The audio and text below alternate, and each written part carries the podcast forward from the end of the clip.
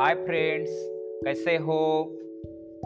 आशा है आप लोग सभी स्वस्थ मस्त होंगे। आज मैं आपके सामने एक प्रेरक प्रसंग लेकर आया हूँ।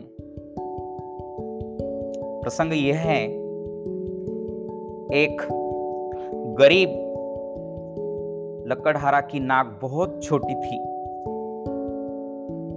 सब लोग उसे नकटू कह के उसका उपहास उड़ाते थे। इसलिए उसे अच्छा भी नहीं लगता था। एक दिन वह जंगल में भटक रहा था। तभी उसे एक घायल बवना दिखाई दिया। वो बहुत तकलीफ़ में था। लकड़हारे को उस पर दया आई और वह उसे उठाकर अपने घर ले आया। कुछ दिनों की देखभाल के बाद से बवना पूरी तरह स्वस्थ हो गया। वह उसे धन्यवाद देकर जाने लगा और उसे एक गेंद देकर बोला कि, यह एक जादुई गेंद है। आपने मेरी इतनी सारी सेवा की है तो मैं आपको कुछ देकर जाता हूँ। लकड़हारे को उस बवने ने जादुई गेंद दी। जिसमें तुम अपनी तीन इच्छाएँ पूरी कर सकते हो। बोने ने लकड़हारे को कहा, जिसमें तुम अपनी तीन इच्छाएँ पूरी कर सकते हो। उसके जाने के बाद लकड़हारा अपनी पत्नी के पास आया और उससे बोला कि, क्या मांगा जाए? पत्नी बोली सबसे पहले तो तुम अपने लिए एक सुंदर सी नाक मांग लो। इसकी वजह से तो लोग हमारा मज़ाक बनाते हैं।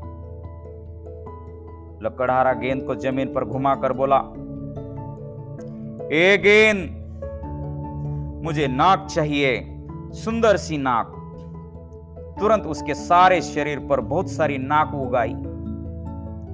ये देखकर वह और उसकी पत्नी बहुत घबराए। कि ऐसे तो लोग हमारा और भी मज़ाक उड़ाएँगे। पत्नी बोली, जल्दी से जल्दी गेंद को बोलकर इन सारी नाकों को गायब करवाओ। लेकिन इस बार बाकी नाकों के साथ उसकी अपनी नाक भी गायब हो गई। लकड़हारा बहुत परेशान हो गया। तीसरी बार उसने गेंद से कहा कि, हे गेंद मुझे मेरी पुरानी नाक ही वापस कर दो। बच्चों, इस प्रसंग के साथ हम ये सीख ले सकते हैं। यदि विवेक से हमारा काम न लिया जाए तो जीवन के अनेक ऐसे सुअवसर व्यर्थ ही चले जाते हैं। और आपको जो सुअवसर मिला है, वो है विद्यार्थी जीवन। विद्यार्थी जीवन में आने वाला प्रत्येक क्षण सुअवसर है। और इस क्षण का प्रयोग अगर हम बुद्धि से ना ले तो असफलता तो निश्चित है। अगर सफलता प्राप्त करनी है तो विद्यार्थी जीवन ही क्या? हमारे सारे जीवन में आने वाले इस सुअवसर का लाभ हम बुद्धि से लेना है, विवेक से लेना है, और तब कहीं जाकर सफलता की अनेक सीढ़ियों पर हम चढ़ सकते हैं और अपने इच्छित लक्ष्य को प्राप्त कर सकते हैं। तो बच्चों, क्यों ना हम आज संकल्प ले?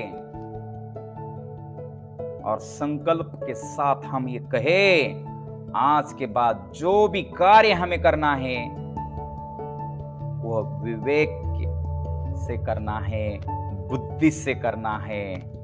तो चलिए, इसी के साथ मैं आप सबको बहुत बहुत धन्यवाद देता हूँ। कल फिर मिलेंगे नए प्रसंग के साथ, नए प्रेरक कथा के साथ। तब तक के लिए फिर से धन्यवाद।